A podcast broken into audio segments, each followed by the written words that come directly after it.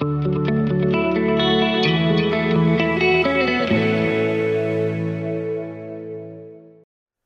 uh, what we just sung about is what Scripture teaches about Jesus Christ and the power that He has. He, he never runs out of power, He never runs out of grace, He never runs out of mercy. Uh, his mercy is renewed every day. And the song before that, Jesus is a rock, and we're going to talk about that today as well, and uh, by virtue of application. So if you want, take your Bibles and go to Matthew chapter 7. You can put your finger there or put your uh, Bible divider there. Uh, if you got your phone, maybe you scroll down, get Matthew 7 ready. And uh, if you were here last week, you know that that's a, a passage we looked at last week as well, and we're going to expand on it today using what we learned last week in our message, talking about how we determine what the Bible is actually teaching and what the Bible actually says. And uh, today we're going to talk about how do we build a Bible reading habit uh, as uh, we study the scriptures today. So we're gonna we're gonna study that. How do we how do we get a Bible reading habit, and how do we interpret the Bible properly when we read the Bible? Uh, last week we talked about the two different types of Bible study. There's one called inductive and one called deductive. Deductive Bible study says this I have a presupposition about Scripture, or I want to I want to find a topic about Scripture, and I'm going to go to the Bible and find that topic, and I'm going to justify my presupposed position about what I think the Bible is going to say, and I'm going to find a passage of Scripture that's going to prove it. Thus, if I want to justify some behavior, I can go into God's Word. I can justify that behavior by finding a verse that mentions the thing that I'm interested in and then apply that as Scripture and say that's what God's teaching. Unfortunately, there are people and pastors and churches today that teach in that style. I think all of us have heard in one way or another. I gave some illustrations last week. You know, if we wanted to take David and Goliath and we wanted to take the five smooth stones that'll be a giant slayer in your life, that we could take five stones. Are five stones shown in that, in that scripture? Yes. Um, we could take those five stones and we could all go out and learn how to be David's and, and, and uh, giant slayers from God's word. The problem is the five stones are only significant to one audience. Who is it? Goliath and his brothers. The five stones represented the five brothers that Goliath, or the four brothers Goliath had, one stone for him and the others for his four brothers who eventually end up dying, true? They do. Um, but we don't, we don't go to scripture and say, well, because there's five stones there, we're going to find five truths that are going to make you a giant slayer. So no matter what giant you're facing today, you can go out and kill him with these five stones. That's not what the passage is saying. What the Bible actually teaches there is this if you trust God, even the biggest obstacles that seem insurmountable to even God's people, right? Goliath was in opposition to who? All of God's people, all of Israel. Despite the fact that all of God's people think it's impossible to do, the God of the impossible can do what's impossible. And it wasn't about David being a gunslinger or a slingshotter, right? It wasn't about him having the right rocks, five round, smooth stones. I'm telling you, David could have whipped that baby the wrong direction, and that was the first guided missile ever reported in history. Because that rock was not going to miss Goliath's forehead, and he could have slung that thing sideways, and Goliath still would have went down. Because the victory was not David's, it was God's. And see, when we put the right interpretation on Scripture, now all of a sudden, can you today trust God to slay whatever obstacles are in your path? Is God able and just and powerful enough to deal with the issues that you're facing today? Absolutely. Do you need to have five perfect stones to know how to kill it? No. David, David picked up five rocks. That's what he did. He chose five stones that would fit in a sling. That's all he did. How many of them did he use? Why did he pick up five? Probably because God told him to pick up five. I don't know. I don't think, however, David was doubting God's ability. Do you? No, I don't think so. And you know what? When we look at Scripture in the right context, in the right way, we get the right interpretation, And when we get the right interpretation, we can apply the truths of God's word in a way that works in every generation with all people in all time.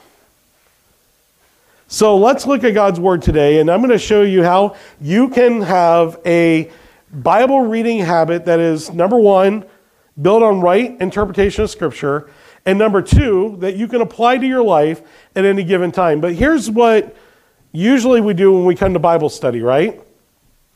Usually, when we come to Bible study, it's about completion, not understanding, and not interpretation, right? Normally, when we do our devotions, we open the Word of God, we say, I got to read a portion of Scripture today, and I'm going to come to the Word of God, I'm going to read it, and I got to find one truth that I got to go out and live. And there's nothing wrong with trying to find one truth to go out and share with somebody, all right? Because by the end of the message, that's exactly what I'm going to tell you to do. The problem is how we interpret that passage. Is it what I get from Scripture, or is it what God said in Scripture?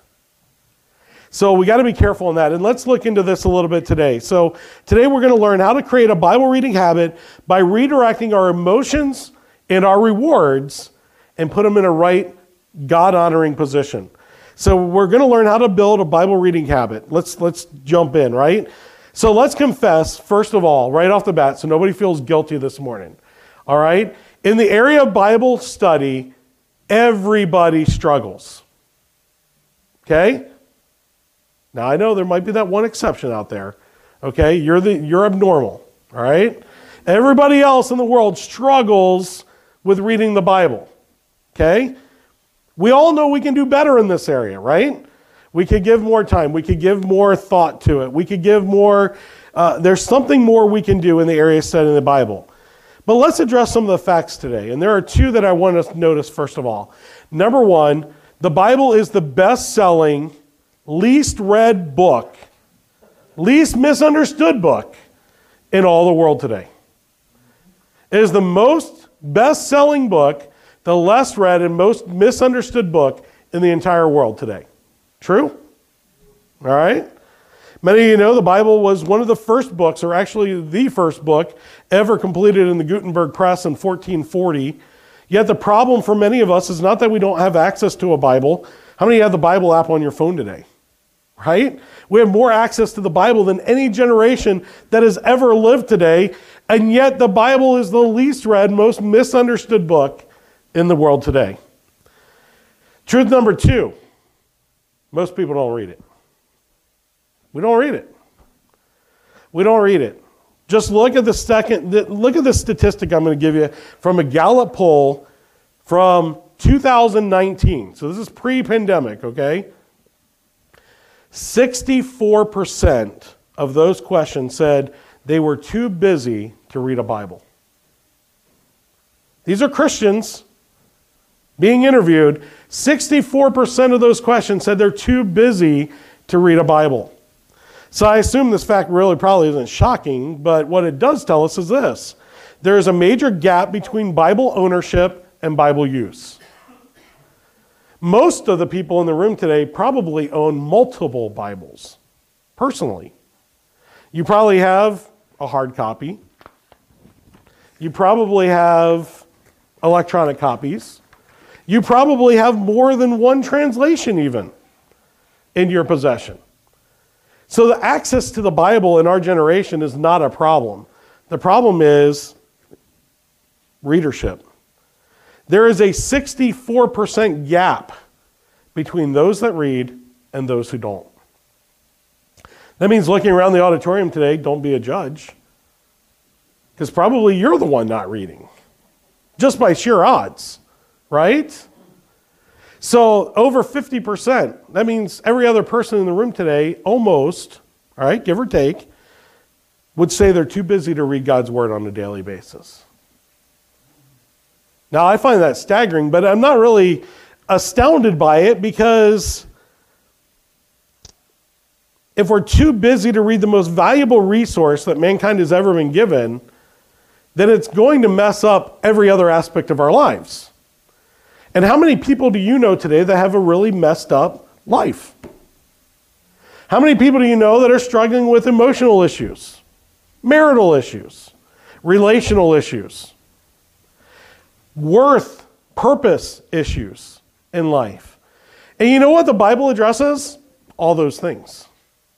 And if we as Christians would understand that this is the inspired, inerrant, infallible Word of God, that it is God Himself revealing Himself to us, and He wants you to know Him, He wants you to have a relationship with Him, He wants to reveal Himself to you.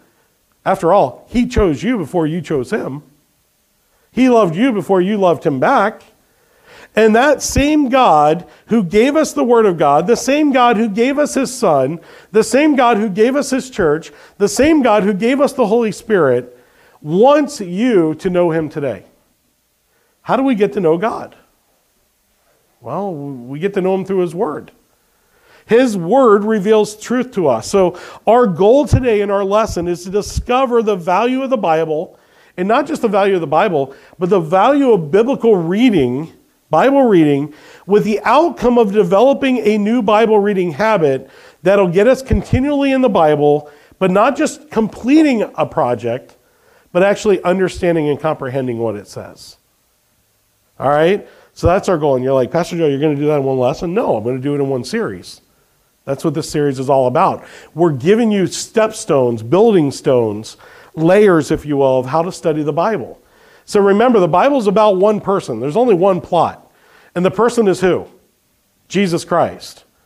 And the whole story of the Bible, from Genesis to Revelation, is about how God reveals Christ and who Jesus Christ is to a world that needs Jesus Christ. Now, this morning, I'm going to share with you one of the best practices of Bible reading that I have come upon in my time as being a pastor. It's the methodology I use for studying scriptures. It's the methodology I use when I do my devotions. It's the methodology I use when I when I prepare sermons. Um, and uh, I'm just going to give you pieces of it today.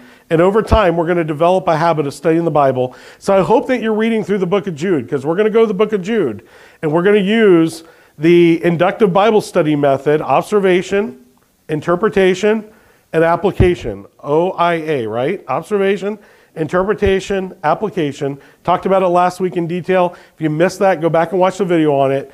And we're going to teach you how to study the book of Jude, a book that most of us have never studied, probably one you've never heard a sermon series on.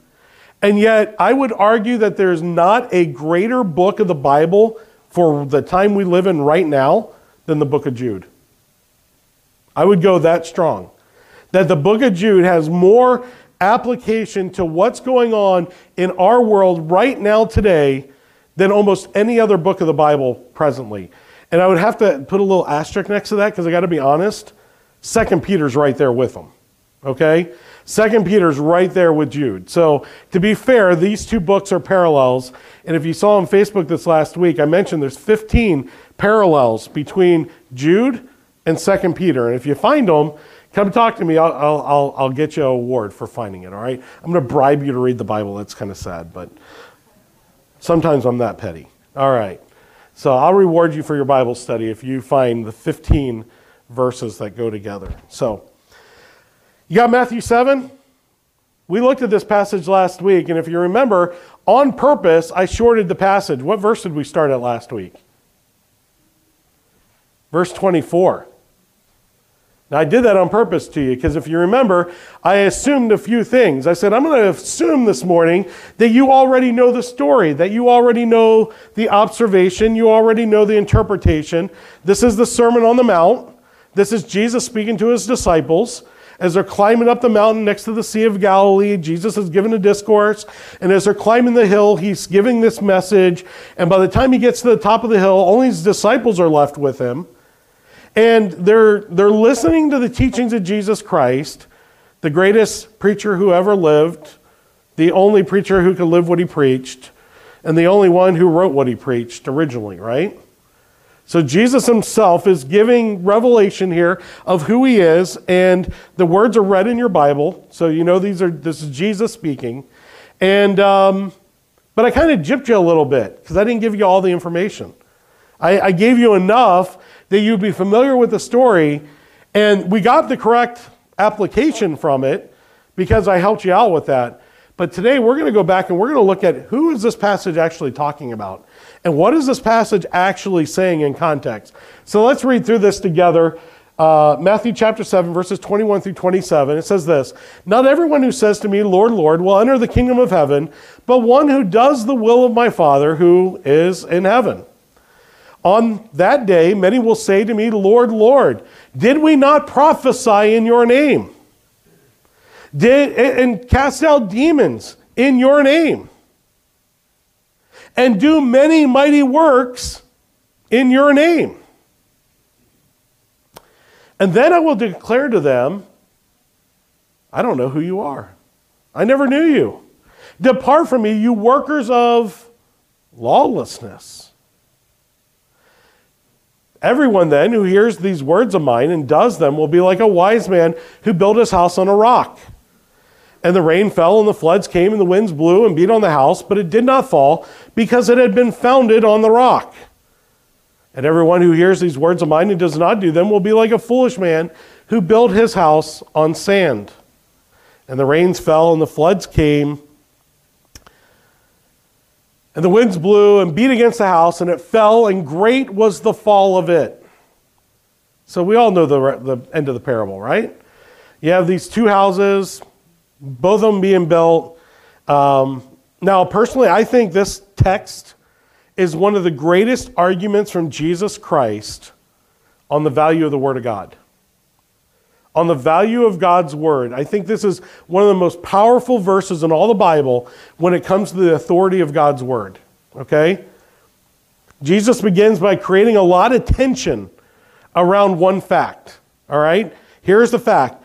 In the end, there will be believers who think that they know the truth, but they get it wrong. In the end, there's going to be people who think they have the truth, but they're getting it totally wrong. That's what this passage is teaching. Matthew 7. Jesus is giving us a warning here. Jesus is referencing the religious officials of his day to the fact that Jesus says their righteousness is built on performance and showmanship alone. All right? Now, is there anything for us to glean from this in today? Well, I don't know yet. We haven't done the work yet, right? We got to observe, we got to interpret, and we have to apply. OIA, right? So the observation is that Jesus is speaking to a multitude of people for the purpose of revealing himself to them, revealing what his desires are for them, and he's giving a warning right off the bat, doesn't he? Go back up to verse 21 in your Bible. Not everyone who says to me, Lord, Lord, will what? Enter the kingdom of heaven. So, what does that tell us? There are going to be religious people in our world who are not saved. There are going to be religious people who sincerely believe they're being sincere in worshiping through their religion, but they don't know who Jesus is. They don't understand who he is. They call him Lord, yet what is he not? He's not their Lord. Now, now I want to remind us again who's saying this? What color are the words in your Bible? They're red. This is Jesus' words to believers telling them some important facts. Look at the next phrase. Not everyone who says to me, Lord, Lord, will enter the kingdom of heaven, but the one who does the will of my Father who is in heaven. On that day, many will say to me, Lord, Lord, did we not? And what do they do? Inward or outward things? Performance. Did we not perform for you? Didn't we do great miracles? Didn't we do great things? Now, before we get too caught up in the miracles, let's remember Old Testament. All right, let's go back in time. Moses is standing before Pharaoh. Moses throws a staff on the ground. What happens to his staff? Becomes a snake, right? Pharaoh's magicians have staves in their hands. They throw their staves down. What do they become?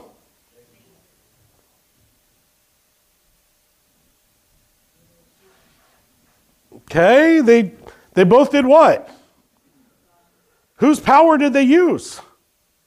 Oh, we don't know yet, right? Observation without without interpretation, So the, uh, we have to observe they both turn their staves into snakes. Moses is representing who? Pharaoh is representing who? Himself as God, or he's the servant of the God of this world, right? So you have two powers here opposed to each other. What happens to the snakes? Moses' snake eats the other three, and only one guy walks out with his staff. Who is it? Moses. And because Moses walks out with his staff, it authenticates the messenger is from God, and whose God is more powerful? Right? So, so can Satan do demonic things? Absolutely. Does he have power to deceive? Absolutely. So we should not be shocked by the fact that these religious people can do some supernatural stuff, or it appears that they can do supernatural things. But the problem is, what's the reality? They're doing it, but they're not doing it for who? They're not doing it for the Lord. They're doing it for themselves. They're doing it for their own gain. They're doing it for their own reasoning and not God's reasoning. Now, go back to Matthew 7 in your mind, okay? Sermon on the Mount. What does Jesus say? Not everyone who says to me, Lord, Lord, will enter the kingdom of heaven, but the one who does the will of my Father. The one who does the will of my Father. Thank you. What's the key word there? The one who not just talks about it, not just thinks about it, not just talks about it, but actually does it, right? So now we're, we're starting to get some insight into what Jesus is actually saying here. He's not saying, if you want to be wise, build your house on rock. This isn't a building illustration. It has nothing to do with the building illustration. He's using the illustration of buildings to get a point across to the people listening. He's using a parable, right? Parables are earthly stories with a heavenly meaning.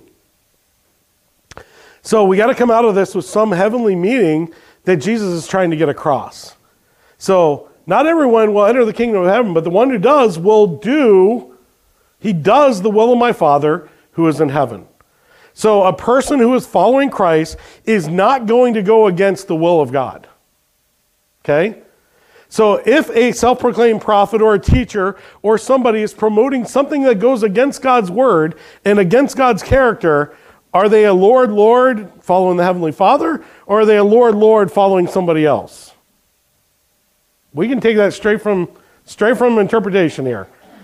Observation says not everyone goes into not everyone who says Lord, Lord is going to go to heaven. Okay? But the one who does the will of the Father, he can go into heaven. That's the observation. The interpretation, well, let's dig a little deeper. So Jesus is trying to tell us that righteousness, their righteousness is built on performance and showmanship rather than on the will of God. So look what it says, verse 22. On that day, many will say to me, Lord, Lord, did we not prophesy in your name? Are there self proclaimed prophets today? Are they sincere? Do they evoke the name of Jesus when they do it? Okay? Um, it goes on to say, they cast out demons in your name. I love how he adds on, in your name. Like, we sung about that, didn't we? In the song we just, at the name of Jesus, right? He's the rock, he's the redeemer, he's, there's power in his. We sung about this. They're invoking the name of Christ without power. They're evoking the name of Christ and they're getting wiped out. They, they're not winning. They're not following through. Notice what it goes on to say. On that day, many will say to me, Lord, Lord, did we not prophesy in your name? Did we not cast out demons in your name? Didn't we do mighty works in your name? And then I will declare to them what? Depart from me. I don't even know who you are. Depart from me, you workers of what does lawlessness mean? Remember, during the observation stage, we got to find out what words mean. And the word lawlessness means simply this one who's not following the law of God. They're doing their own thing. They're using the name of Christ, but they're doing their own thing. It's not biblical what they're doing. It's not commanded what they're doing. They're doing what they want to do. So, although their life manifests righteous actions, underneath their motives are misaligned. Jesus connects a construction analogy then to help us understand the connection between the value of God's word and our deeper motivations. He imagines a violent storm striking two types of houses of men. Right? Same storm, two houses. We understand that in Sauk Centre, don't we? Same storm hit all of us. Some of us lost lots of trees. Some of us lost no trees. Some of us, things went well, and for others, not so well. Uh, some have repairs to do, some don't have repairs to do. So we understand storms can hit an area and affect multiple places at the same time. So the same storm hits both houses. What is the outcome? One house stands, one house falls. Okay? Observation stage. Pretty simple concept here. So, as we're looking at this, we see everything on the surface appears very similar, except for one unseen difference. What is the one difference between the two houses? Both were built, both were built by a person, both went through a storm, both of them were instructed to build a house, okay? So it wasn't like they missed a command or something like that. But what was the difference between the two houses? Again, we're observation here, right? Where the house was built, the location. The location of the house, right? In real estate, what matters? Location, location, location, okay? So the one guy built his house on a hillside that had rock underneath it. The other guy built his house on sand. He had the beachfront. So one had ocean view, the other had beachfront. Right? The only difference is, is right there. You look at the observation, you look at the interpretation. There's one house or one man who hears and does, but there's another one who hears and does what he wants. This is the point of the story. There's one who built and listened to what God said, and the other one listened and did what he wanted. Didn't do what God said. What was the goal? Build your house on the rock. Who's the rock? Let's, let's, let's define, right? This was in our song as well. You're my rock and my redeemer, right?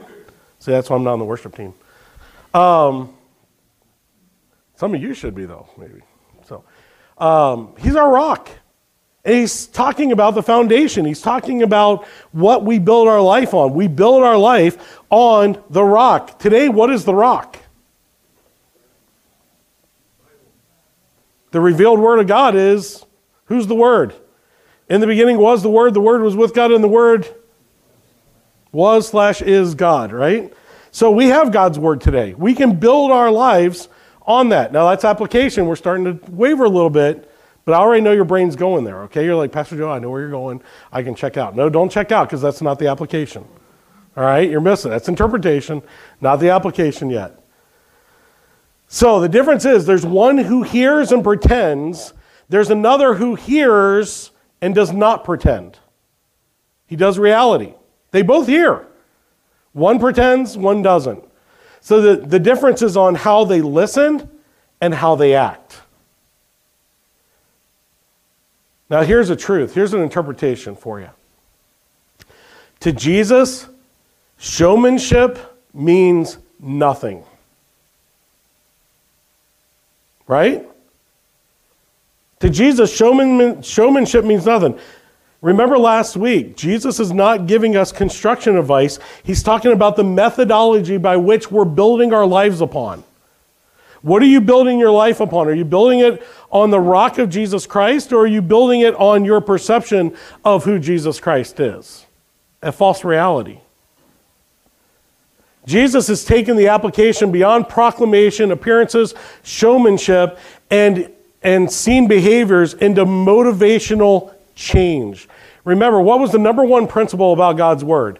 It was written for us to change. And number two, the plot, it's all about Jesus. Romans 12, 1 and 2 gives us a real easy passage where we can put that all together. I beseech you, therefore, brethren, by the mercies of God, you what? Present your bodies a living sac. What's a living dead thing? Right? Alive to Christ, dead to yourself. You've changed. Because that's the logical thing to do, verse 2 tells you. So Jesus is taking this application beyond proclamation, appearances, showmanship, seen behaviors into motivational change. This is founded by connecting the introduction, verses 21 through 23, with the illustration of verses 24 through 27. And it calls for us to get two things right. Number one, we must first get right. We must integrate our saying with our doing. That was last week's point, remember? We have to do what we say and say what we do. Our walk and talk have to match. James talks about that, right? James 2. We're not, we won't go into it too deep. That was last week's point. But number two, the Bible tells us we must do things for the right reason and the right motivation. Do we simply do things for God because we're commanded to do it? You could argue yes. But could you argue stronger we should do it because we want to? We want to serve him. We want to glorify him. We want to honor him. We want to. So there should be some motivations behind our reasoning of why we do what we do.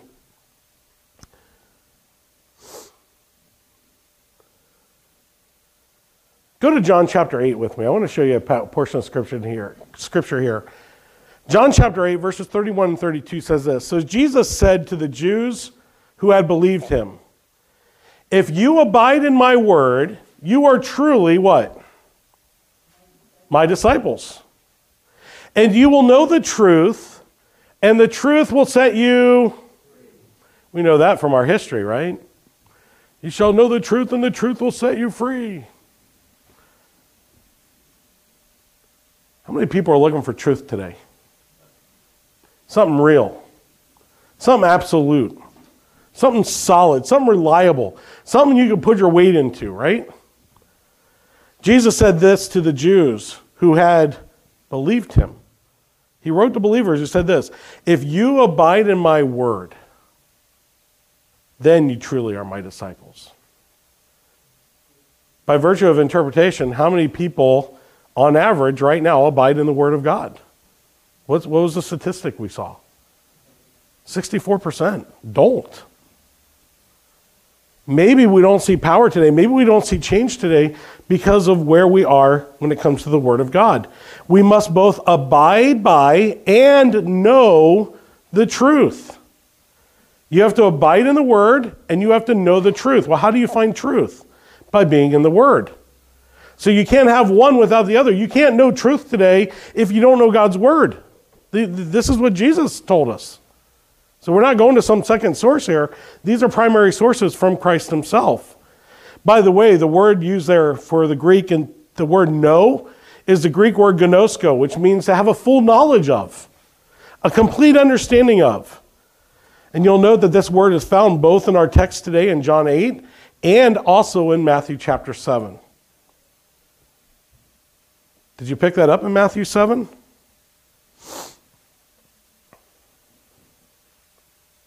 We need to not just do, we don't need to just know, we need to also do the Word of God.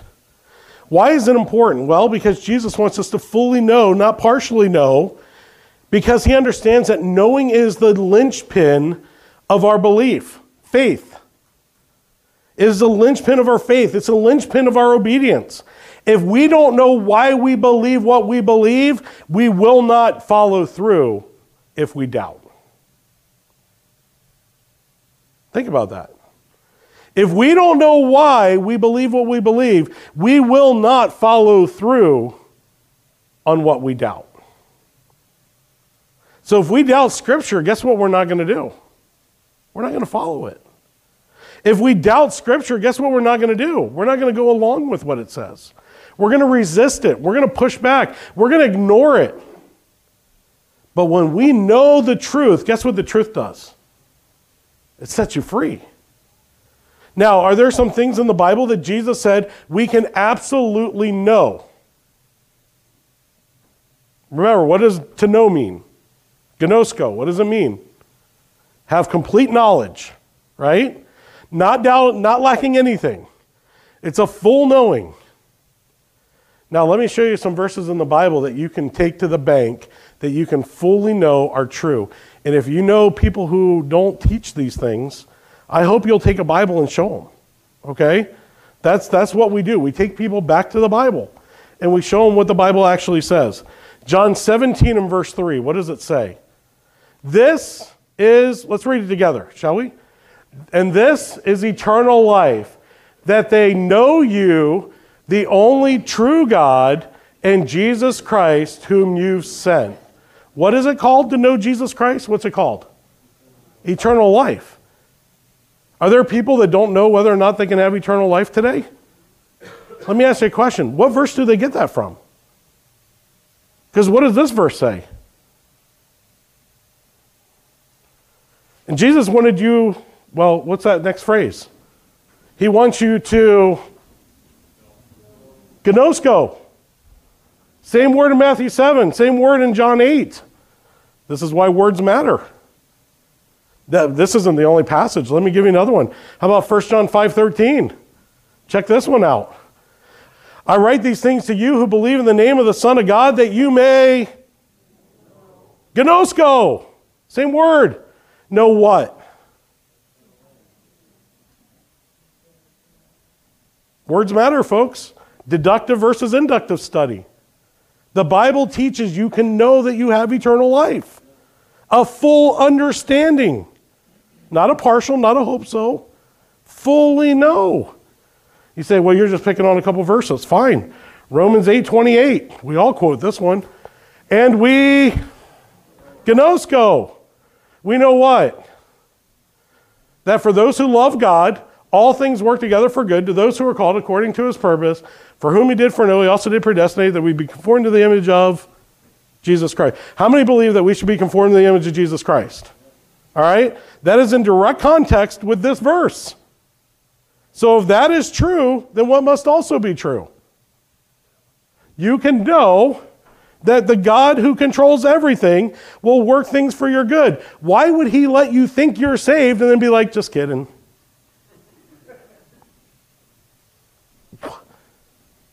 All right? Matthew 10:30. Let me give you another one. My favorite verse. Mine changes daily. And guess what he gnoskos?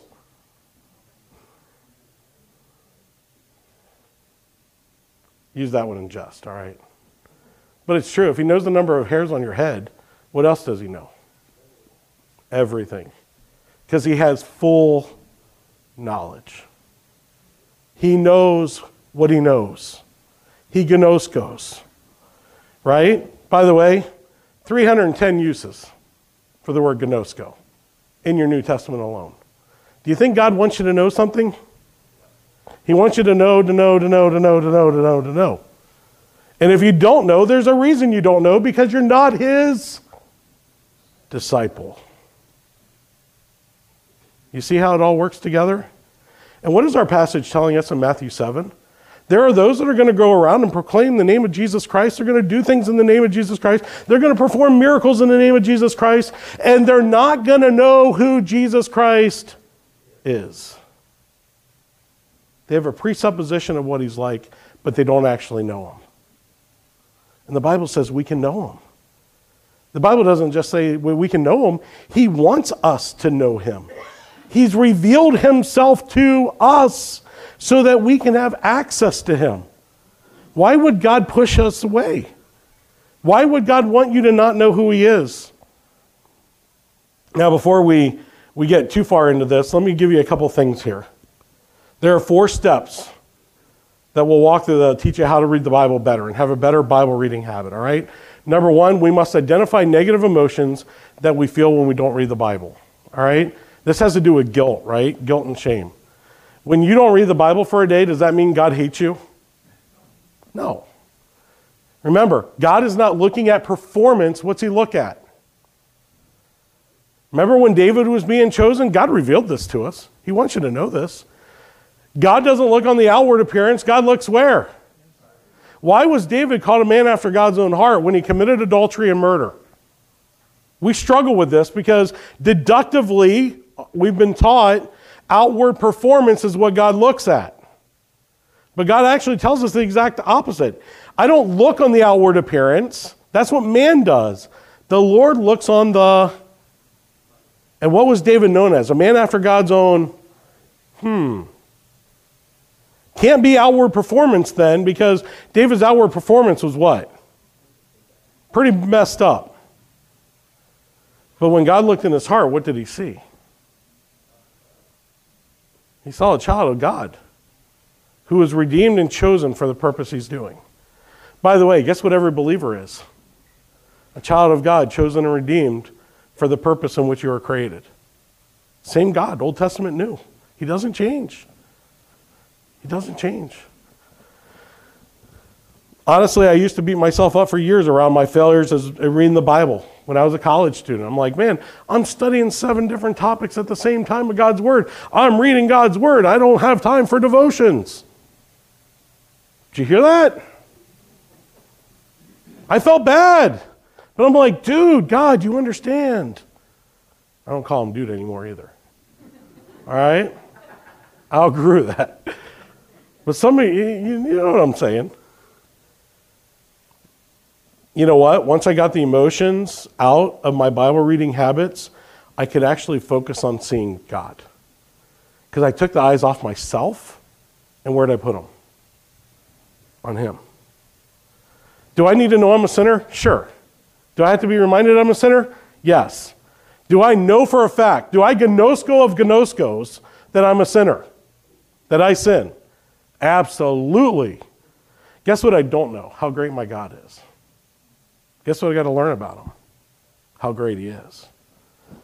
Number two, we must identify the positive rewards, right? We got to identify the positive rewards that are in the Bible. Now, this one, it's going to sound backwards, but if we do experience a positive reward when we don't. we don't want to experience a positive reward when we don't read the Bible, right? So, like, normally we justify it this way. Um, I skipped my devotions today so I could be here to witness to you. How noble. I mean, right? What is the positive reward of reading the Bible? We already looked at it. You will know the truth, and the truth will set you. If you're a follower of Christ, you're a follower of His words, you're going to have freedom in Christ. You're not going to be bound by guilt and despair. You're going to be free to move about the country teaching and proclaiming who? Jesus Christ. Number three, we got to delete the bad pattern. We got to get rid of the old patterns. And we got to put in the new patterns, right?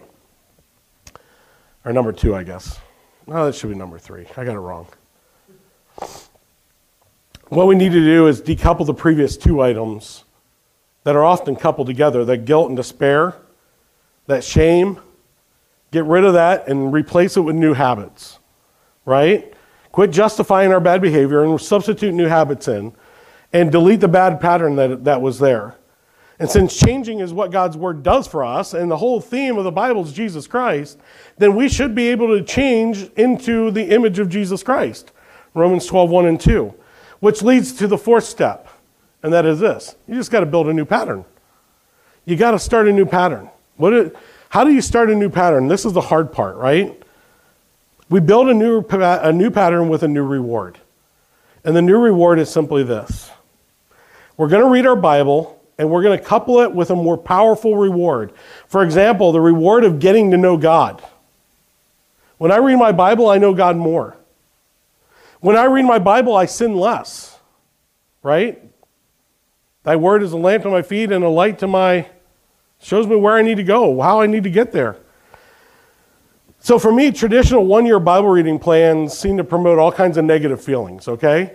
If you're one of those people read through the Bible every year, more power to you. I love it that you can do that. For me, I'd miss a couple days, and guess what would happen? Well, now I got to catch up, right? So now instead of reading for understanding and comprehension, what am I going to go for? Checking the box, baby. Got it done What do you think I got out of that? Nothing. So now I'm double frustrated because now I'm reading the Bible and nothing's happening. God's not talking. Well, God's not talking because I'm not giving him a chance to speak. I'm not listening. I'm not, in, I'm not taking in to learn and to change and to be more like Jesus Christ. I'm checking a box, right? So for me, the one year through the Bible, I don't like that.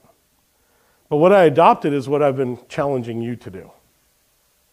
I take a book of the Bible and I read through it every day for 30 days. Been doing it for a long time. And here's the trick I don't actually read it. Guess what I do? We have these neat little things now. I got these cool little things that go in my ears. And at night, I put them in my ears and I hit play, and guess what? I can listen to an entire book way faster than I can read it. I don't know why, but I can. And by hearing it over and over and over again, how many of you can quote your favorite movies? Why can you quote your favorite? Because you watched it once, right? Because you watched it once, you can quote it. No. You can quote it because you've watched it over and over and over again. So I challenge you take a book of the Bible and read through it every day for 30 days. That's, that's, that's what I do. And as I read through the Bible, I use the OIA observation, interpretation, application. So as I've been reading Matthew 7, well, Matthew 5 through 7 for the last well, almost 60 days now, guess what I can almost, I, I, I could give you a very sound outline of Matthew 5, 6, and 7. I can think through the passage. I'm not going to get a word perfect, but I can think through the passage. I can actually turn the page in my head of the, of the scriptures. And if I listen to it and then I read it in, in my Bible or on my, my, on my app, and I listen to it and I read it, I listen to it and I read it, guess what eventually happens? I'll be driving down the road, the song's on the radio, and guess what pops in my brain? What I've read in Scripture. Yeah, guess what happens when I'm sitting all by myself somewhere and I'm like, hmm, I should probably be doing something. Oh, yeah, I remember that Scripture. That was pretty cool. I should call so and so and encourage them with that, right? So I want to encourage you, read the book of Jude every day for the next couple weeks, all right? We're going to get into the book of Jude. So today I set my reading habit and process on comprehension, not completion. Okay? I set it on comprehension, not completion. Rather than focusing on daily reading that gets me through the Bible in a year, completion, I focus my process on regular patterns of reading that deepens my love for comprehension. How do you get smart reading the Bible? Well, you read the same thing over and over on a regular basis. You say, well, Pastor Joe, it'll take you years to get through the Bible. Yeah, that's why I don't preach on some books. I'm focused on other books. And as I read through those books, I love reading through them. I get to know them. You know, why can, why can I do Romans off the top of my head? I've read it so many times. It's such a good book. It has so much in it that you can't even mine it all out. So I set my sights on a single book at a time. If it's a big book, like what about Matthew, Pastor Joe? It's 28 chapters. I already told you. I read 5 through 7 for 30 days. And guess what you know after 30 days? I know that passage of Scripture. I know it. I can defend it. I can argue it. Number two, as I read, I identify one text or theme that challenges me. One text. What do you think challenged me from Matthew 7? Any ideas? Not only do we need to know the word, but we must know it and do it. He that knoweth to do good and doeth it not, to him it is sin. All right? And then Last of all, throughout the day, I find one way to share it with somebody else. This opens the door for spiritual conversations. You know, I was reading the other day, I actually I just did this with a pastor. I was reading the other day in Exodus, and, and we were talking about the crossing of the Red Sea. And we talked about after they crossed the Red Sea. Keith Kluver brought this up during Sunday school. You know, as, as they crossed the Red Sea, they got to the other side and they sang a song of praise. What was their praise based on? What they did or what God did? What God did. God doesn't care how we sing, He wants us to sing, right? The object of our worship is the destination, not the process. God is not impressed with the processes. He's not impressed. He doesn't look on the outward stuff, He looks on the He looks on the heart. He looks at your motivation and he looks at your application, what you're actually doing with what you know. So, my methodology will not get you through the Bible in a year, okay? But if you want to inductively study the Bible, if you really want to get into what the Bible teaches, what words mean, what it says, focus on one passage of Scripture and mine it out. The first times you read through it, all observation, right? Wow, I didn't know that was in there. I didn't know that. As you read through the book of Jude, you get an Old Testament survey class, right? You got to figure out who Korah is. You got to figure out where Moses' body was battled between Satan and Michael the archangel. You, you've, you've got to figure out where, you got to figure out what a twice dead tree is. All right? It talks about there a tree that is twice dead. How can a tree be twice dead? All right? You got to you got to observe these things. Then you got to start asking questions. What do these words mean? And what stories are these going with? Well, out of that comes Bible study. Now you're looking at other passages of scripture coming back to the main text and defining words with the Bible. You're using the Bible to interpret the Bible. And in the end, you get application, right? So, what is the application, Pastor Joe, for today?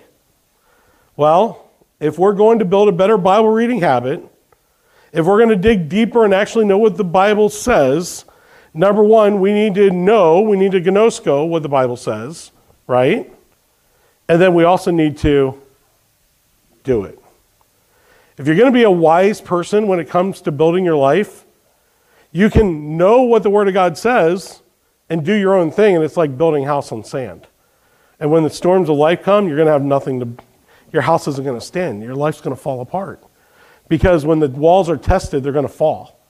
But if you build your life on the Word of God, right?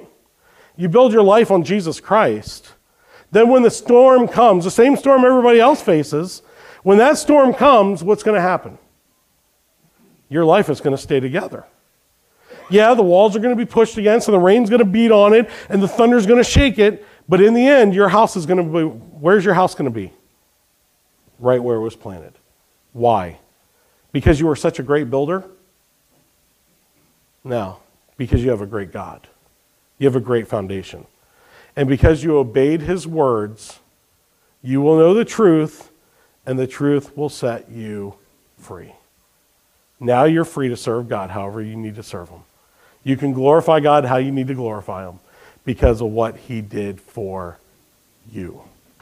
You don't have to live through my Bible. You don't have to live through my personality. You don't have to live through my relationship. You can live through your relationship with God. And He wants a relationship with you. And Jesus said this I don't care what you've done, I don't care what you do. I know your heart, I know your mind, and I know why you do what you do. So I want you to be honest about that, and then I want you to build your life on my word, not your thoughts. And if you do that, you'll be a wise man and not a fool. You'll stand when the storms come. You won't crumble and fall apart when they come. Now, is that a universal truth that would, that, that would go in any culture, anytime, anywhere? And that's exactly what the Bible teaches. In Matthew chapter 7, John chapter 8, Romans 12, 1 and 2, and so many other portions of Scripture, James chapter 2, James chapter 1. And by the way, Jude and 2 Peter as well. So, if that's not enough proof text for you, well, keep coming back. We'll just keep giving you more every week. We'll just keep giving you more. So, what is the one thing God wants you to know today? He wants you to know Him, and He wants you to do what He's called you to do the will of God. Let's pray together. Father, thank you for your word. I thank you that it is knowable, it's doable. I thank you that it is so easy to understand when we take the time to understand it, Lord. Your word is not some mystical thing. We don't need some higher existential thoughts or some anointing or something weird. We just got to read your word, Father. We need to read it and we need to heed it. And Father, using the interpretation process of observation, interpretation, and application, Father, we can not just know what your word says, but we can actually know how to do it. And Father, today we learned a way of reading the Bible that we can actually not just check a box and complete it, but we can actually comprehend what it says, and then we can actually go out and live it for the glory of God. And Father, we live in a time in which people interpret Scripture however they want. And they'll try to throw at us, well, that's your interpretation of it. But Father, there is only one interpretation of Scripture, and your word tells us in 2 Peter that it's not a private interpretation, that we can interpret the Bible however we feel like, that it was given one way and it was given to an audience, and that the Scripture is not a private interpretation, but holy men of God spoke as they were moved by the Holy Spirit. And Father, the same Holy Spirit that gave the very words for these men to write down for us is the same Holy Spirit that indwells us today. And that same Holy Spirit can take the Word of God and can illuminate it in our lives and, and show us, beyond a shadow of a doubt, what your Word means and what it says. And Father, when we know what it means and we know what it says, the odds of us actually going forth and doing it are a lot greater than when we don't know what it says and we don't know what it means. So, Father, help us to be workmen that need not to be ashamed, but rightly able to divide the word of truth. And Father, help us to know the truth because your truth sets us free. We don't have to be bound by guilt and shame. We don't have to be bound by performance and outward appearance as the Pharisees and the scribes were in Matthew 7, who you were speaking against. But Father, we can be faithful doers of the word and not hearers only and then we're not deceiving our own self because we're hearing the Holy Spirit speak to us through the Word of God, which was inspired by you. So, Father, help us to not just hear, but to do as well. In your name we pray. All God's people said.